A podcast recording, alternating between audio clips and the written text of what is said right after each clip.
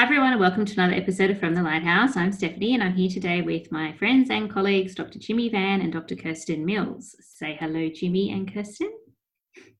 Hello.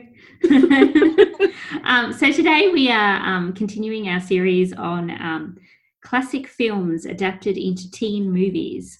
Um, I can't remember um, the, the technical term for this sort of genre, but that's what I'm going to call it. I've called it teen adaptation. Yes, I, I that you had a word, teen adaptation. Um, so thank you, Jimmy. So today we're focusing on um, my personal favourite of this teen adaptation genre, which is um, Clueless, the 1995 film, which is, of course, an adaptation of the 1815 novel um, Emma by Jane Austen. Uh, so I'm going to throw to Kirsten first to ask her what she thinks of one of my favorite movies, Clueless. In um, case you wanted to know what I thought. um, well, look, I agree with you. I I love it. Um, it's not one. So we talked recently about Ten Things I Hate About You. Mm-hmm. And how much that is the perfect film, and it largely um, it came in at the right time when I was a teenager at the time when it came out. Clueless is a lot earlier than that. I think I was I was ten when it came out, so I actually didn't watch it at the time. Um, I first came to it in my final year of high school when I got to study it alongside Emma as an adaptation, and I fell in love with it. It was so clever.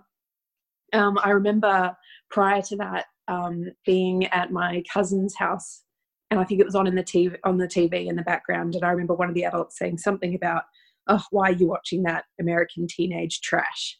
And they had no idea what it was, you know. So when the film was released as well, it wasn't marketed as an Emma adaptation. It wasn't mm. mentioned anywhere, um, you know, on the posters or in the film, you know, really itself. So I think much like audiences at the time would have been surprised when they realized that certain elements of this are sounding familiar and they realize it's an Emma adaptation. I think I got to experience um, the joy and the beauty of finding out just how bloody clever, mm. to put it mm. bluntly, this mm. film is as an adaptation. I think it's absolutely amazing. Um, it's just so like it's got it's got that fun element for me because of my personal history coming across it. You know, final year of high school, and the year after, I, I, went into uni and I studied English literature. And I think the joy of doing adaptation studies in high school, um, this and 10 Things I Hate About You, um, really helped that. It, it showed just how fun, how fresh, how relevant literary studies, um, especially combined with film studies, can be. And that was just so fun for me. Um, but the film itself, I think, um, much like 10 Things I Hate About You, is just this perfect capsule, this kind of fantasy version of 90s America, which at the time was kind of teen culture for a lot of the Western world anyway. And it's kind of this immortalized bubble um, that I think reads just as fresh today as it did then. Um, it just does so many things so well. It's got the fantastic soundtrack, it's laden with pop culture references that we can still get and enjoy now. It has its own vocabulary that actually entered teen discourse around the world and had people saying whatever and as if. Jimmy's doing the, the hand movements, yeah. yeah, yeah. um, so it's just it's got all of that. It, it's so happy. It's and, and in, in, fact that was something that um, Amy Heckerling said that she really wanted when when she was asked, um, you know, what look are you going for with the film? What should, what kind of colors should we use what kind of lighting what kind of scenes and sets. She just said i want it to be to be happy. And she had a really specific idea in mind of what was happy and what wasn't. And i think it just comes across as so bright. It's part of this fant- fantasy world. Everything is so bright so colorful. The fashion plays into this. Um, so everything is so outlandish but but so um, it's got one foot in reality and it's taking a giant leap into fantasy. I think that's sort of maybe a way to sum up the whole film. Um, so it's it's just so wonderfully uh, extravagant, but underneath it all, it, has got this sort of veneer of the superficial, um, privileged teenage life. But underneath, there's something so deep and heartfelt and innocent naive and heartwarming, I think. Um, and largely that's to do with the characters themselves and, and maybe even to do with the teen actors. Um, not just the teen ones, the adults do a brilliant job as well. But I think having this kind of fresh faced cast of people who would go on to be mm. stars later, and much like 10 Things I Hate About You had the same thing, there's something so, there's, there's kind of an energy about that. It's just so fresh and so um, vibrant and youthful. And I think that helps it, you know, enter this kind of immortal zone as well. And then um, underneath all of that, it's an incredibly intelligent handling of Emma as an adaptation. So I just think it's just so incredibly layered, and no matter which way you come at it, it remains sophisticated, intelligent, but heartwarming and real all at the same time. So that's Quotable. what I think about it. yes, quotable, quotable. Just as you were talking, I was just thinking of you know some the great one-liners like you know is that Billie Holiday? Oh, I love him. You know, um, yeah. Call that address. Who says? And she says Calvin Klein. you know, it's just so yeah. There's something so delightful about you know it's the kind of movie that you can always just throw on and be delighted by. And I agree that the whole palette is is happy and fun and bright. Um, but it's not stupid. It's got something serious to say underneath all of that. But just the the visual experience of sitting down and watching it, I've seen it so many times. But whenever I put it on, it's just it just lightens the mood. It just makes you feel up. I yeah, guess it's the best way to, to describe it. Jimmy, how how do you feel about Clueless? Um, okay, so I suppose you know um, I I didn't know it was an adaptation of Emma. In fact, I didn't even know what Emma was when I watched this film. So I was actually I was probably the target audience at the time. So it came out in 1995. I was exactly the age of the characters uh, in this film. Uh, I had no idea that it was based on a book or anything. So I thought it was actually an original film when I watched it at the cinemas when it came out, which should tell you how dated I am. Uh, but I thought it was just such a delightful film. And I completely agree with the whole happiness thing. You know, it's one of those, I, I love films like that where it's just happy from start to end. You know, you don't get a sense of, uh, I don't know, I, I you know, Steph and I have had a lot of arguments about this, but I hate things that makes me frustrated or angry. She loves those sort of things. I can't stand it. So this is right up my alley, you know, which is surprising because, you know, this is one of her favorite film, even though she enjoys being angry so much. I don't always enjoy being angry. See, whereas I enjoy being happy. So a film like this really speaks to me uh, because it makes me laugh. Um, but it's also very thoughtful at the same time. And I completely agree that it has a lot of heart to it.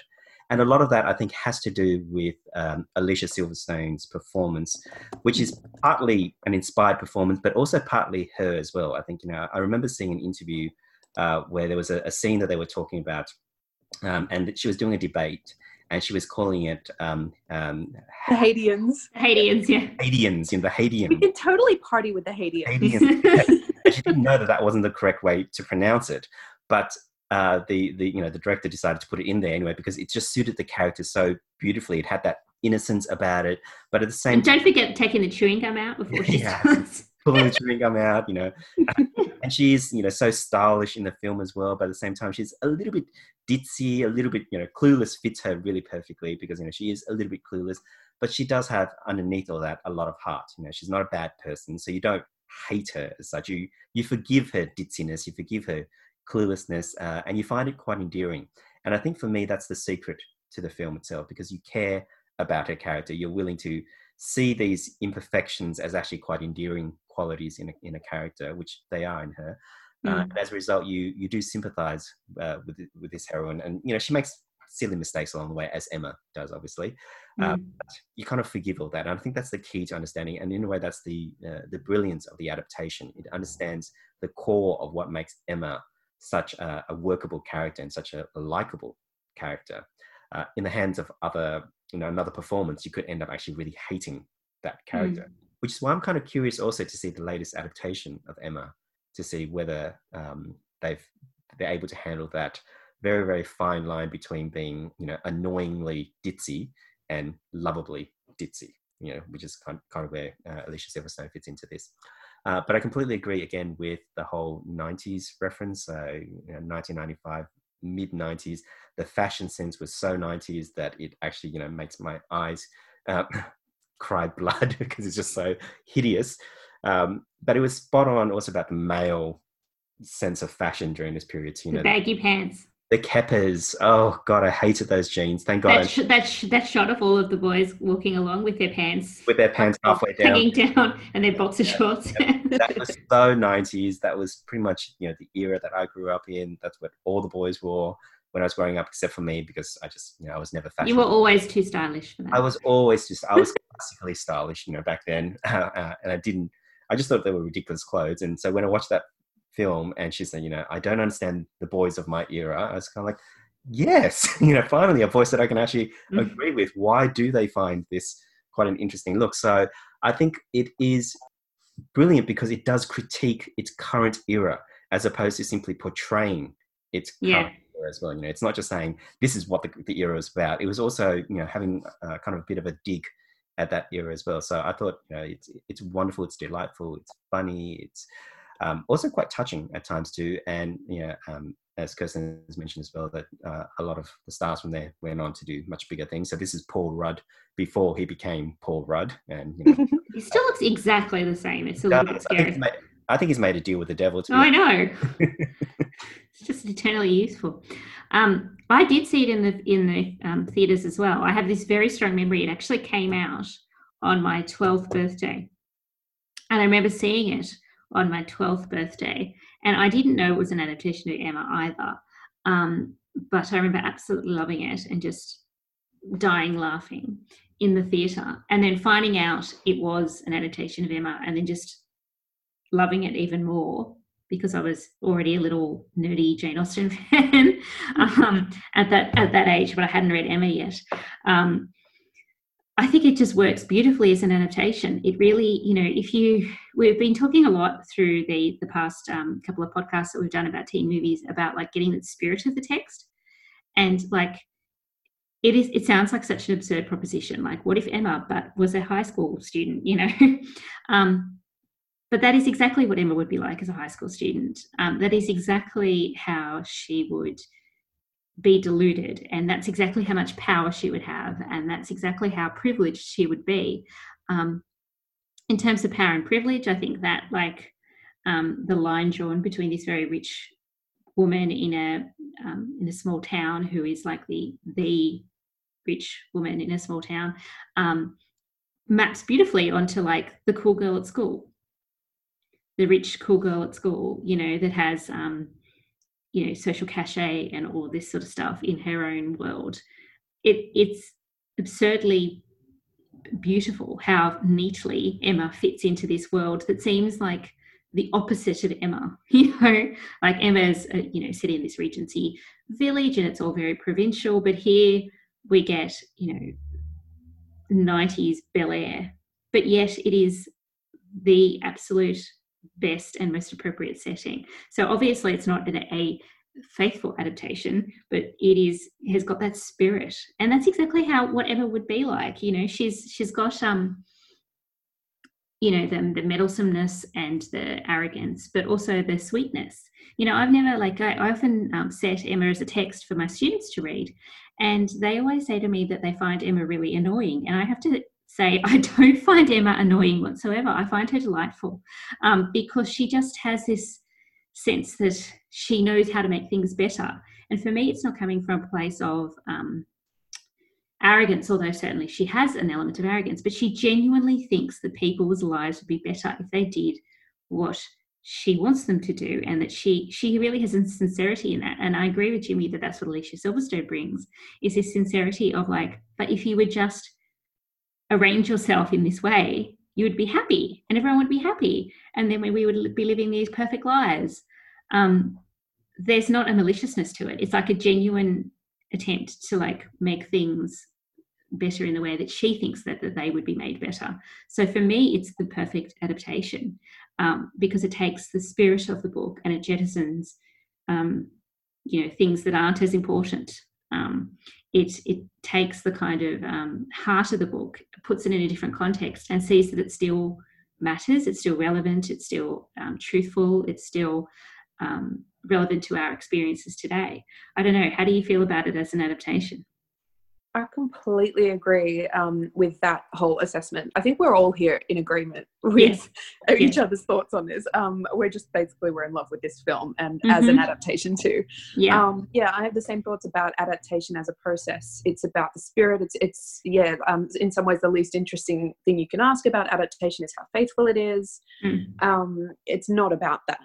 So it's yeah, it's about capturing that spirit. And yeah, Emma, as you know, is suggested in the title, is a largely a character study of a flawed character, and that's what Austen does so beautifully is make us empathize with or fall in love a little bit with a character we would normally loathe a bit. She's so rich, she's so privileged, um, she's so manipulative, but she does it in such a naive way. And her primary motivation is to make the world a better place. She just wants to be happy. Um, and, and she wants everyone around her to be happy as well. Yeah, You know. that's the thing. Yeah, so she's just trying her best to to just make put the world right. Um, Mm. But it comes from her misguided sense that she's the best person to decide what's right for everyone Mm, yeah. which is a privileged thing. So, but an interesting thing about the film is that it actually didn't start out as an Emma adaptation. Oh, Um, didn't it? it's no, uh, Amy Heckerling was basically um, asked by uh, a film company to write a to produce something about teenagers because it's kind of the thing to do at the time. And she was like, oh, "Well, it's kind of boring. I'll only do it if I can poke fun at them a bit. I'm sick of I'm sick of writing about teenagers." But she basically produced a TV script, um, and eventually evolved into sort of a film. But basically, it revolved around a character who, like a teen girl, who was resolved to just be happy. No, nothing phased her. She was happy no matter what, um, and she just tried to make everything hap- everyone else happy as well. And um, Amy Heckerling realized, hang on, this reminds me a lot of Emma, and so that's when Mm. it's so for me that I think that's part of the success of the film as well. It really is rooted at the center in a sense of character, and in that sense of naive, um, a naive desire to make the world a better place. And and that's so that's what linked the original concept with Emma, and then it evolved out of there into an incredibly uh, detailed and wonderful um, adaptation of the novel. So it did obviously become a, a very conscious adaptation of Emma from that point on um, and then it was optioned properly later. So yeah, for for me, that's just the really the magic of it comes down to the fact that yeah, it's about that person at the heart. And I agree with with Jimmy um, about what um, Alicia Silverstone brings to the role. Um, so at the, at the time, she'd only been in those Aerosmith music clips, and that's all you know people knew her from. Um, she was this kind of fresh-faced, blonde, blue-eyed, petite, you know, beautiful American, all-American girl, basically.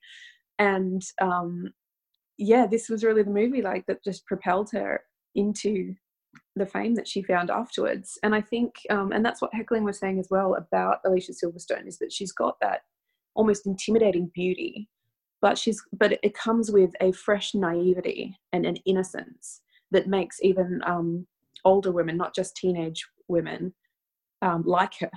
Mm. You know, it, it stops her from being too privileged, from being too removed from reality. So she's got it's it all comes down to the the heart and the soul that she brings, and all the, the cheeky grins and the winks and the the facial expression she does. I think that's all Alicia Silverstone. Um, in addition, you know, she brings it to that incredibly intelligent script that Heckerling provides. Yeah, a scene that always stands out for me in terms of um, Cher's um, naivety and how easily it could have been awful.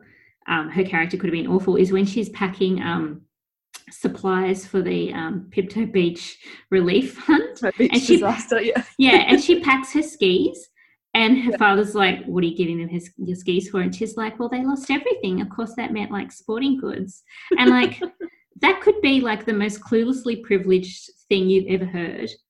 But there's such a genuineness about her. She, I mean, obviously, these people don't need skis, right?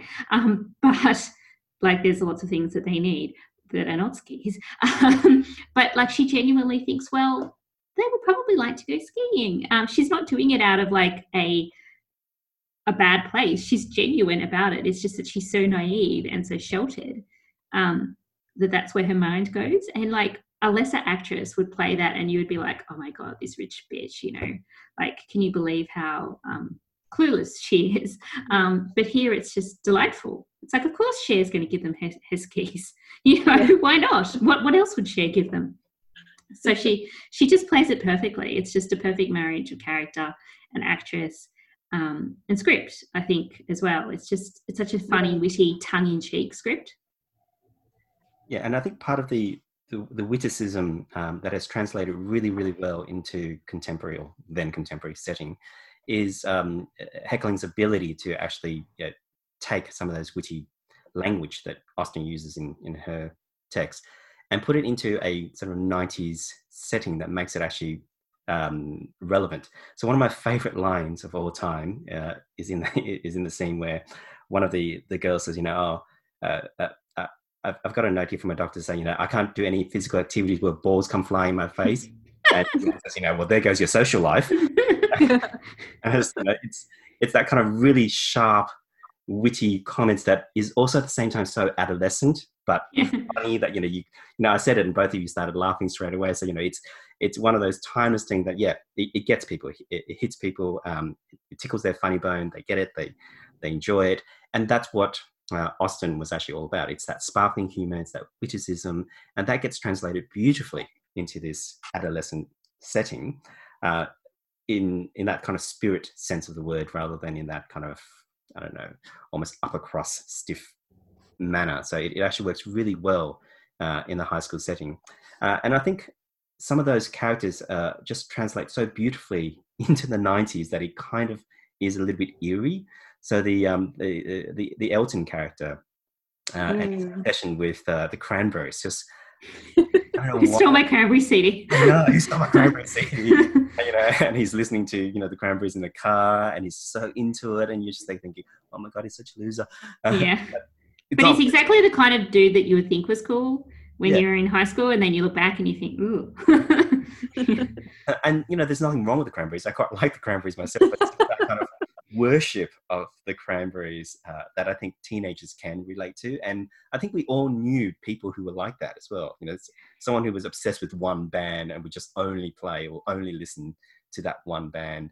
Uh, and, and would think they're quite cool because they listen to that one particular band or something like that.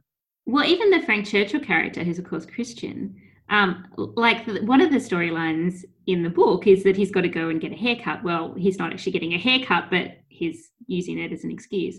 Um, but you know, to to translate that little breadcrumb into this guy who's clearly gay, that um, Cher clearly has no idea is gay, even though he wants to hang out watch Spartacus with her, um, is just a piece of absolute brilliance that is just staggering. And I mean, like obviously in the novel, the the Frank Churchill character has a has a subplot with Jane Fairfax, who's not in the um, in the Clueless film, but it doesn't matter because making his character gay and therefore exploiting the gap between what Emma Cher thinks is happening and what is actually happening is just such a brilliant move. And that that character is played note perfect. Like his his sort of Rat Pack esque aesthetic and um, his love of like 50s movies and 50s music and Cher's absolute cluelessness about how to like cope with this guy. Um, it's just done so beautifully. It's just the perfect translation of that character into the modern setting. And he kind of looks like I've forgotten that actor's name now, Brendan, somebody from um, Beverly Hills 90210. It's almost like oh yeah, you know, yeah, Brandon yeah. Walsh. Brandon yeah. Walsh, yeah. It's almost like he's mirrored on you know that particular mold. Uh, but I think that kind of change in translation addresses the point that you had a problem with last week, Steph, um, with um, She's the Man. That, you know, they weren't brave enough to go to, go to the obvious territory, yeah. even though yeah. it would mean veering away from the direction of the book. And in this one, we see an example of, yes, they mm. went into the territory that veers away from the book because obviously, you know, Churchill, uh, Frank Churchill isn't gay in um, in the original book, but that's okay. You know, we can look at that um, that misunderstanding, her thinking, oh, they have this relationship, but actually, no, they have a platonic relationship. It's a meeting of the yeah. mind, not so much a sexual attraction, because he could not possibly be sexually attracted to her because he's obviously watching Spartacus for very, very different reasons. Yes. He's watching Spartacus. So, you know, it's, it's a wonderful translation um, into a contemporary setting, but also a very subversive translation, a way of thinking um, of how to relate some of those ideas and make it probably more uh, relatable for us today, um, and also make it a lot more inclusive for us today. Yeah. Well, it's a major change, really. I mean, they're cutting like the Jane Fairfax, um, Frank Churchill plot is like the second plot, so to speak, of the book, um, in Yeah. terms of you know the the, But the it's relationships. Sorry. Yeah, I, I think it's the only move you could make, translating Exactly. it into the modern um, context. Because what possible reason would a teenage guy have for keeping his relationship with a girl secret in high school? Yeah, there quite. It didn't. reason. It didn't work, so they cut it. wouldn't have worked. Yeah. Yeah. And so it Mm. would have become the motivation behind that would have become a distracting plot element, I think. So translating Mm. him into um, a gay man just opens it up to um, oh, uh, it, it basically opens it up from Jane Austen's very narrowly heterosexual world um, and into a world that much more closely resembles our reality. Yeah, um, and you just know, a diverse world. Yeah, exactly. It opens it up to more people, and I, I really like that. I think it's just a subtle way of um, yeah, in, of, of translating his character. I also really like Travis as a character. I think he He's um, delightful, Trevor. he's just and Breckin Meyer plays him so well. Um, and he's got this kind of dopey, charming kindness to him. Um, in fact, in in some of the interviews I've seen of of these actors afterwards, he was saying that he modelled himself on Keanu Reeves uh, in Bill and Ted. Um, so Yeah. yeah. and you get that that same kind of lovable goofiness. Uh, he just plays it so perfectly, and I think translating um, the Austen's class issues into um, there's still sort of some economic issues behind, but it's primarily social distinctions within the Mm. high school world. And I think that's a really smart move as well to indicate hierarchy and privilege, but in a, a context that translates to more people. Yeah, I mean the thing that's that Jane Austen does really well, and especially I think in Emma, because Emma's a really sort of different Austen in that nobody ever goes anywhere. Um, so you know, in in Pride and Prejudice or in Northanger Abbey, there's like journeys, Sense and Sensibility. There's journeys, there's different settings, but here it's just in Highbury. It's just in this very small town, um, and it seems like that there's like a core character core character list of like ten people, not even. Um, and like the best way of shrinking that down is to think about a high school right? It just sort of maps perfectly um, because it's like this really insular community where there's like not much movement in or out because obviously you're at high school, you're sort of trapped there until you graduate. Um, and so I love the way that she makes Ty and um, Travis, you know, the the sort of tr- the stoners basically, um, and the the rich kids are the rich kids, and then you know you'll have like the music guys or um, you know the art people or the theatre people you know like everybody has their kind of place and that's a good kind of way to think about class in a kind of insulated community and she does and like the thing with clueless is that it's so clever from the get-go i'm thinking about the opening um, sequences where there's all these shots of like teenagers looking beautiful hanging out in these perfect places and like laughing together and then they're like um, you know, what do you think this is? This is a Noxzema commercial or something. I mean, straight away, it But seriously, I itself. have a way normal life for a teenage girl. and then you see her like going through her computer yeah, selecting her um, wardrobe. and then like the, the automated wardrobe comes across so that her outfit is that she's selected comes out. It's Yeah, just that it's like so far from reality, from the ordinary normal life, and that so Yeah. yeah, from the get go, it's dripping with irony, Yeah. and and and portraying as well there from the get go her naivety. Um, she has no idea at all that that is nowhere near a, normal life, but at the same time, she can recognize um, that it looks like a commercial. Um, Yeah. And is hinting at the commercialism of the society she lives in, but she just doesn't join the dots. she just doesn't get that places her in an incredibly privileged position. never forget her mother who died of a routine complication in um, a, a routine complication of routine liposuction.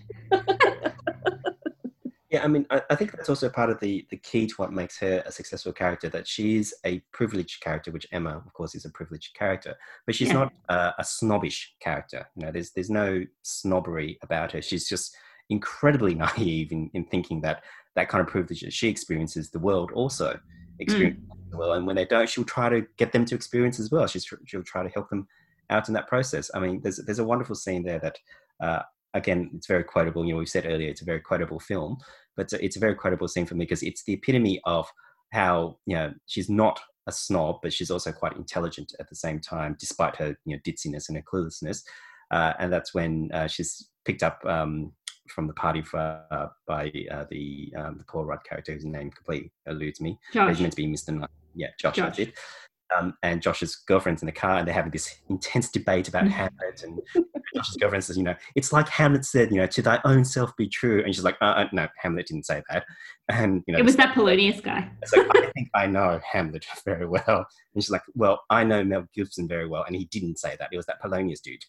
Um, you kind of, you know, you, you get the sense that, okay, well, underneath all that ditziness, there is an intelligent person who's able to um, understand text in a really, really interesting way, not necessarily in the classical way that people think about it, but she can uh, definitely pick up on some of those nuances. And she also has a, I think, a, a nose for snobbery as well. She dislikes this girl because of that. You know, she's so almost stereotypically snobbish that you know Cher's almost completely against that. So to say, well, no, the, the way you behave isn't the way I like to behave. So we're getting this contrast between those two characters, um, and that's kind of what helps us as well to to really like Cher as a character and and like that Emma model as a character as well.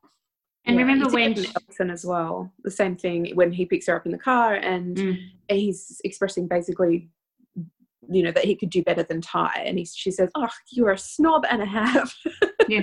um, and so, and that's the same. That, Austen does that as well. Um, you know, so that's where we get that sense of um, of real of what real malicious snobbery looks like, as opposed to just a naive, you know, um, lack of recognition of how privilege works in the world. And when Ty becomes snobbish, when she's sort of turned Ty into a monster, um, she when and Ty sort of is is um, dismissive of Travis. She's like really shocked by that, and she's really kind of like, "What have I done? You know, this this girl has turned into a snob under my sort of training," um, and she's quite revolted by that. Interesting because you know she's not a snob, but she does create snobbery um, that she's not aware that, that she's doing because she she doesn't understand that it's her character that's uh, when put into a privileged situation would want to help. But when you take other characters and put them into the privileged situation, they may not have that same desire. And it's that desire to help that actually makes her, elevates her into a much better character. Um, and I do have to give props to that wonderful line that Ty insults her with by saying, you know, you're just a virgin who can't drive. Way harsh, Ty. it's so good. I agree. I think, um, yeah, it's. I forget what I was going to say now. I was too busy laughing at that line. There are so many good, so many good ways to do that. Um, yeah, I, I just think it's just it it does come down again, like we keep saying this um, about her her just her desire to to help. And I was going to say the same thing actually about um, that being the turning point of realizing uh, basically taking a good hard look at herself by putting someone else in her situation by creating someone in her own image. She doesn't like that image very much and that's what makes her turn introspective and realize wow you know I, I better do something about this. Um, and she you know she has a chance to actually make um, her actions then better reflect the person that she really is Mm. which it, which is you know kind of the lesson in the in the whole thing which is actually really nice. That's kind of again that's where the, the heart comes in you know. It's such a human um it's such a human flaw to have that inability to, tr- to truly see yourself and see your own flaws um, and to look at yourself the way other people would do. And for her to be able to do that is um, in in both Austen's novel and in this film i think is just uh, it's really it, it's something that needs to be handled very carefully and i think both austin and Heckerling knock it out of the park they just do it perfectly Yeah, and I mean, I love that the moral of the story is that she needs to know herself better, yes, um, and that she needs to realize that she can't sort of control other people's lives, yes, but she doesn't fundamentally change, right? She's still the same Cher at the end. Um, like even that final fake out where um, you see the wedding and she's like, ew, you know, I'm 16. This is LA, not whatever. I can't remember what she says. Um, you know, she's still got the same sense of humor. She hasn't fundamentally changed. She's got, you know, she's now with Josh, but um, they play it lightly. Um, it's not about her kind of becoming smart right? Um, and leaving aside her kind of um, superficiality or whatever, she's still the same character. She's just learnt that um, she has to have more awareness of the people around her and what they want and how they feel instead of kind of imposing her will on others. But she's still the same naive, kind of silly, clueless character at the end as she is at the beginning. There's not a substantial kind of, um, I have to change everything about myself narrative there. It's not a narrative of transformation, it's just a narrative of like taking on um, more self awareness and more awareness of, of what um, people around you want versus what you want for them. So it's not one of those um, you know, I have to change every part of me and then I'll be rewarded with a hot guy at the end. Um, yeah, and he unlike and, a lot of teen movies in the 90s and we mentioned yeah. she's all that as a classic offender yeah um, quite from the 90s but last time we spoke about 10 things i hate about you but yeah i think that's one of the strengths of um, this character is that she doesn't have to change because she is pretty awesome as is. She just needs to come to certain realizations about herself and where she's situated in the world and use that that power for good basically. And she still wants to help people at the end because it's it's um she just sort of redirects all of that kind of um controlling tendency i suppose um into like charity bequests and like being really super supportive of her friends you know the way she goes to see travis doing his skating and all of that. Um it's not like she's lost that desire to make people happy for people around her to be happy she's just letting them do it in their own way um and not telling them the way to be happy anymore. So the, the character is fundamentally the same at the end she is in the beginning. She's just sort of changed the way that she does that, the way that she goes about that. So instead of, you know, saying you can't be with him, you should be with her and you should be with him and blah, blah, blah. Um, she just gets super into charity, which is great, right? Even if she does, even if she does give them her skis. Yeah. Um, there's a, a fun little um, that's that wedding scene is so fun. I think it's such a lovely way to finish the film. So it kind of brings everyone together again. Um, so it's got that kind of almost like taking a bow at the end of a performance. You know, get everyone on stage again. And Amy Heckerling herself is actually in that scene. She's standing next to Cher um, up, you know, in the wedding party, and then you see her fighting with everyone for the bouquet. When I love that. Just throw some punches. yeah.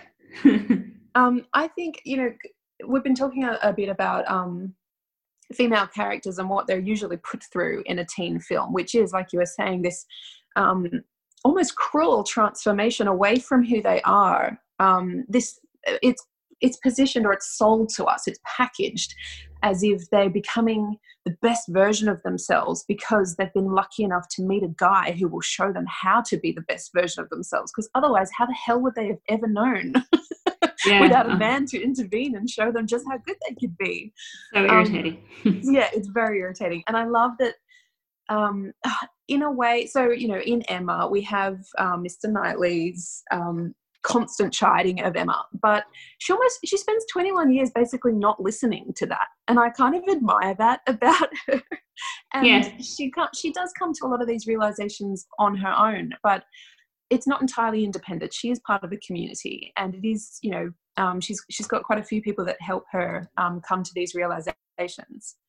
Um, but one really interesting thing as well about the film is that when um, Heckerling had had finished it and was trying to basically um, get it picked up by a big production company. Um, the the men at 20th Century Fox apparently didn't get it.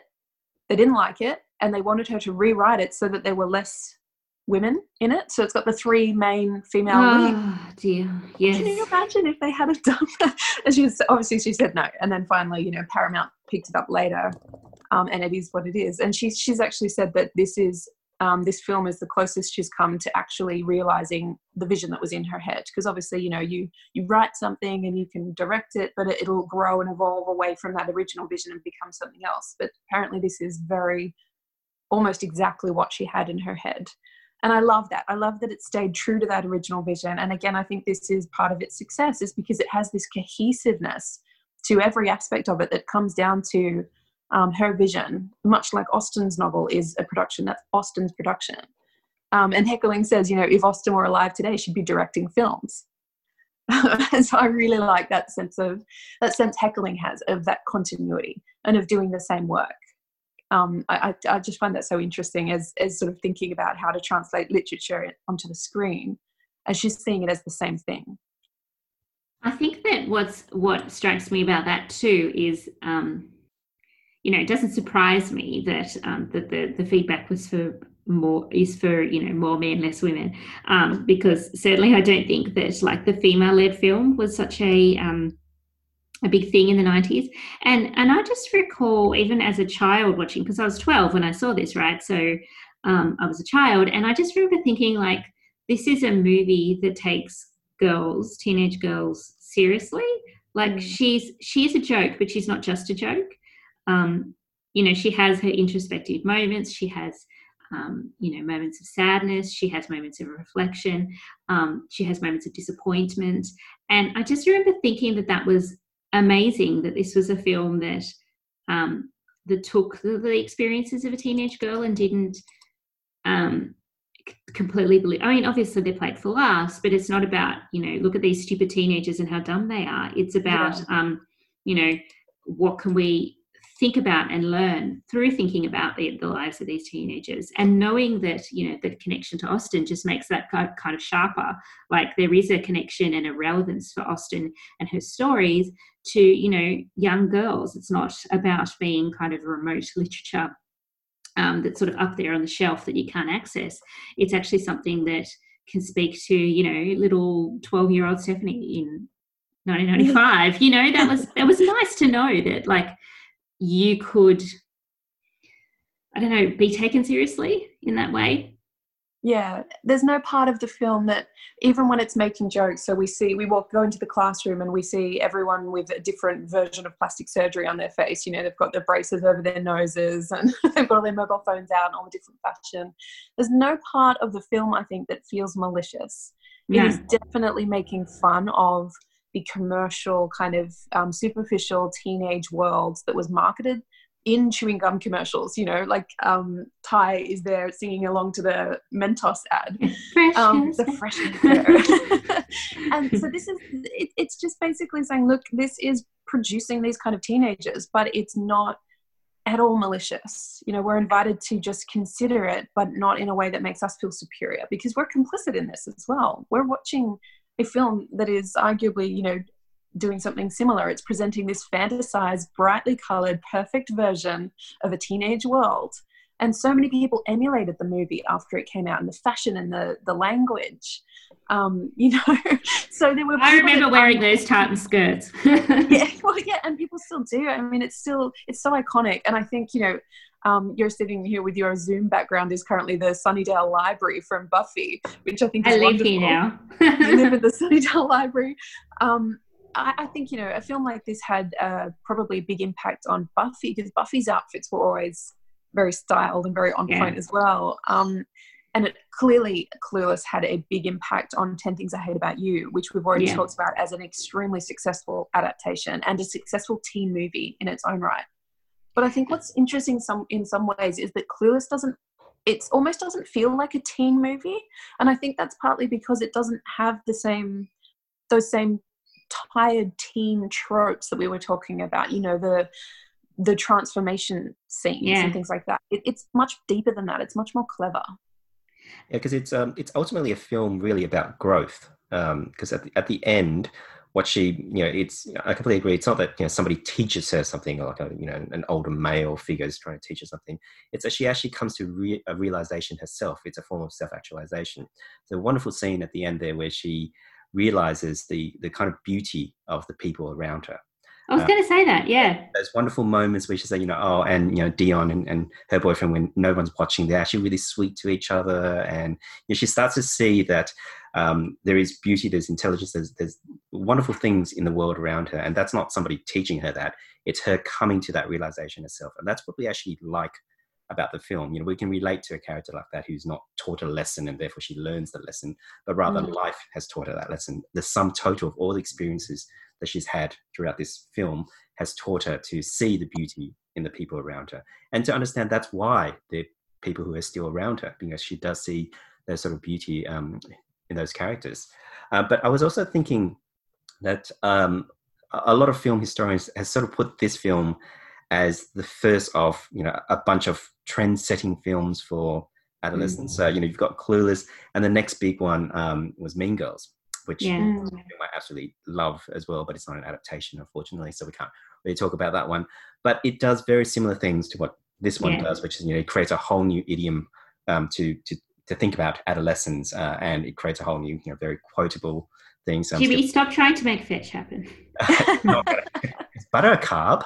Uh, so, yes, you know, it, it's a whole bunch of these. You know, um, almost every decade we get these one big yeah. setting one, and I think we will probably be talking about another one that's of that nature. So I think Easy A is another one of those big sort of yeah. type of film that defines an era, defines a generation, um, and does it in a very clever way, rather mm. than in a mean, you know, sort of critical manner. It is critical, but it's it's uh, it's critiquing it in um, a loving manner, if that can be said, said about but it. But I think, and that's what I think Jane Austen does as well. You know, mm. she's not, um, she is critiquing things like, say, Miss Bates in Emma, right? She's she's making her a figure of fun and she's ridiculous and whatever, but she's not actually. She has a lot of sympathy for Miss Bates because she, like Mr. Knightley, realizes that she's in a really awful situation because she's this woman who's, you know, fallen down in the world. Um, she doesn't have the money and security that she once had, and that you know now because she's poor, basically she's a sort of figure of fun. Um, so there's a soft, um, a kind of soft critique, a, like a loving critique that I think is characteristic of Austen, and that there's this loving critique in, in Clueless. Like even when she's talking about all the men and you know the way they've got their pants down, um, you know, like it's not about. Yes, that she makes a good point that you know men don't have to put in a lot of you know attention to their appearance and women are expected to so that is a like a pertinent point. But she's not being cruel or malicious or rude about um, these boys and the, the film isn't being cruel or malicious or rude. Even when characters are ridiculous or funny there is a kind of softness to the way they're presented. So uh, yeah jimmy that's exactly what i was thinking of that scene where she thinks about how loving um, dion is um, and how Christian just wants to see the beautiful in everything. Um, there's this kindness that's extended to all the characters, except maybe Amber. Ambular. Yeah, such a Monet. Once you get yeah. up close, it's just a big old mess. Do you prefer a fashion victim or ensemble challenged? Besides her, I mean, I can't think of any other character who is not. I mean, even the teachers are like you oh, know, oh, kindly. Yeah, they're gorgeously um, portrayed. Yes.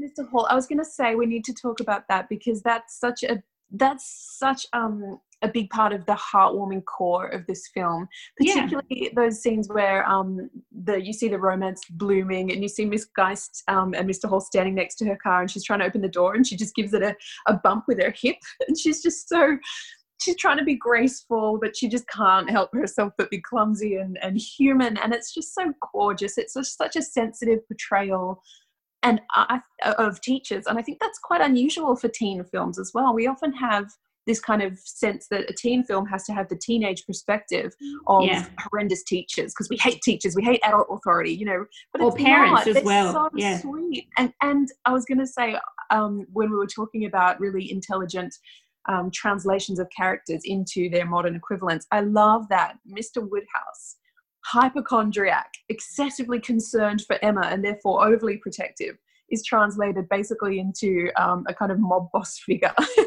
he's a lawyer, he's a litigator, he's you know, so he's he's not a hypochondriac, but um, he's strict and he's overly protective in a way that um, is more relatable today, I think, than a than a excessively elderly hypochondriac man would be. And it was sometimes, you know, given his perspective, because there's that scene where he realizes that there's something going on between Cher and Josh, and he just sort of smiles at them. And he knows, and you know, that um, that they're moving towards each other. And so you are temporarily put into his perspective.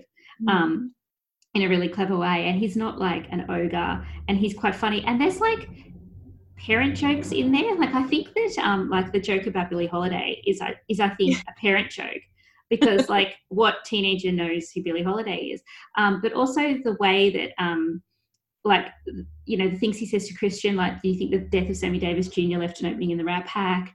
Um, Such a good line. Right?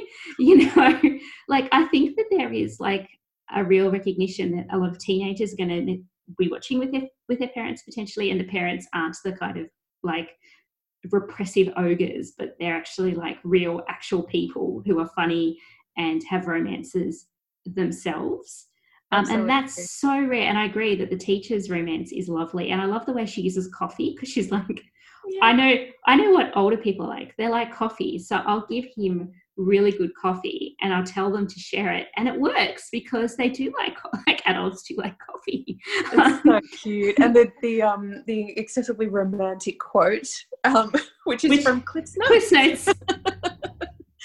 It's just that that's what I mean. It's just there's so much intelligence there. But where we are primed to expect the actual true reference, we get that's where the comedy comes in and her naive, duh, Cliff's Notes um, so it's just so sweet, and I, I just think it's so clever. Um, the the way that um, it it really is just a sense of a, a society um, and a little bubble where the teenagers and the adults kind of all intermingle together. Yeah. Even Mr. Hall in his classroom, he's just so forgiving of all the crap the students are doing. So Travis is trying to jump out the window after he, gets his like grades back. Can we please postpone the suicide attempts until next period? he just drags him back from the window. And I think again, like that final scene at the wedding, that's their wedding of their teachers, and all the students are invited yeah. you know Cher is up there as um, you know in the bridal party. It's just so sweet. Yeah. it's just a nice leveling kind of um, again like a a confirmation that this represents basically like a microcosm of society and everyone's in yeah. there and it's this little bubble. It's basically Highbury it's the village but it's just in our modern time. Yeah. That's why it works so beautifully. It's just the perfect modern equivalent. And it's also a very clever nod to um, Austen as well, because you know most Austen novel ends in a, in a way. Exactly. So, you know, you, you have to end it, but of course you can't get Cher, Cher married uh, this way. Uh, in this film because it'd be a little bit ridiculous. Um, I do want to quickly talk about the, the Knightley translation because I'm, I, I, don't know how I feel about that. I mean, I love Paul Rudd in, in the role. I, I think he did a fantastic job, but I, I've always had a bit of a problem with the Knightley character. Maybe it's the ickiness factor of you know have, them having been sort of this almost parental or sibling relationship, which then gets turned into a romantic relationship. So that's always been a bit of an icky factor for me with Emma. And it gets translated again very cleverly, I have to say, in Clueless as a stepbrother, um, which is not who's not related to her in any manner at all. Because, ex stepbrother. Yeah, ex stepbrother.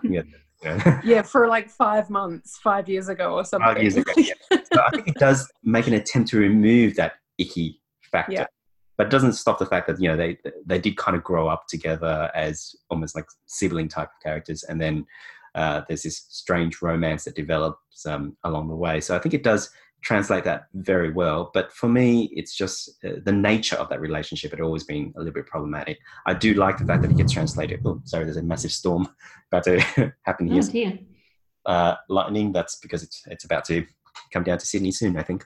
Well, do you hmm. know what that is? That's because you found a flaw in Clueless, and no, the, the gods not happy with you. How dare you say something smoked down? How dare you say something unkind about this film and about Paul Rudd, who is perfect? He's wonderful in it, and as I said, it's brilliant adaptation. But it's just the nature of that relationship that had always bothered me. It bothers me in Emma, and it bothers me a little bit in in this one as well. I do love that the translation then takes it into this blended family idea, which is you know very contemporary. Um, so I, I, think that works beautifully. But I mean, how, how did you two feel about that relationship?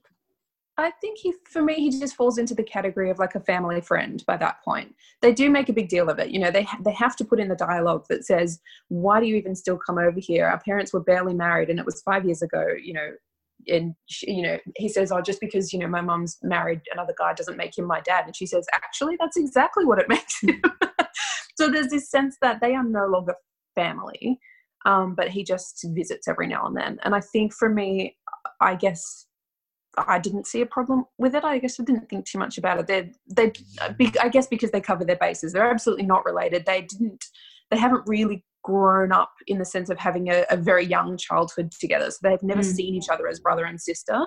They were kind of just forced together by that kind of you know um, merging of families almost you can imagine the children being reluctant you know you're not my real dad and you're not my real brother and um, so yeah I, I didn't really have an issue with it I didn't have an issue with it either. I remember it being a big kind of source of conversation when I was um, a kid when it came out.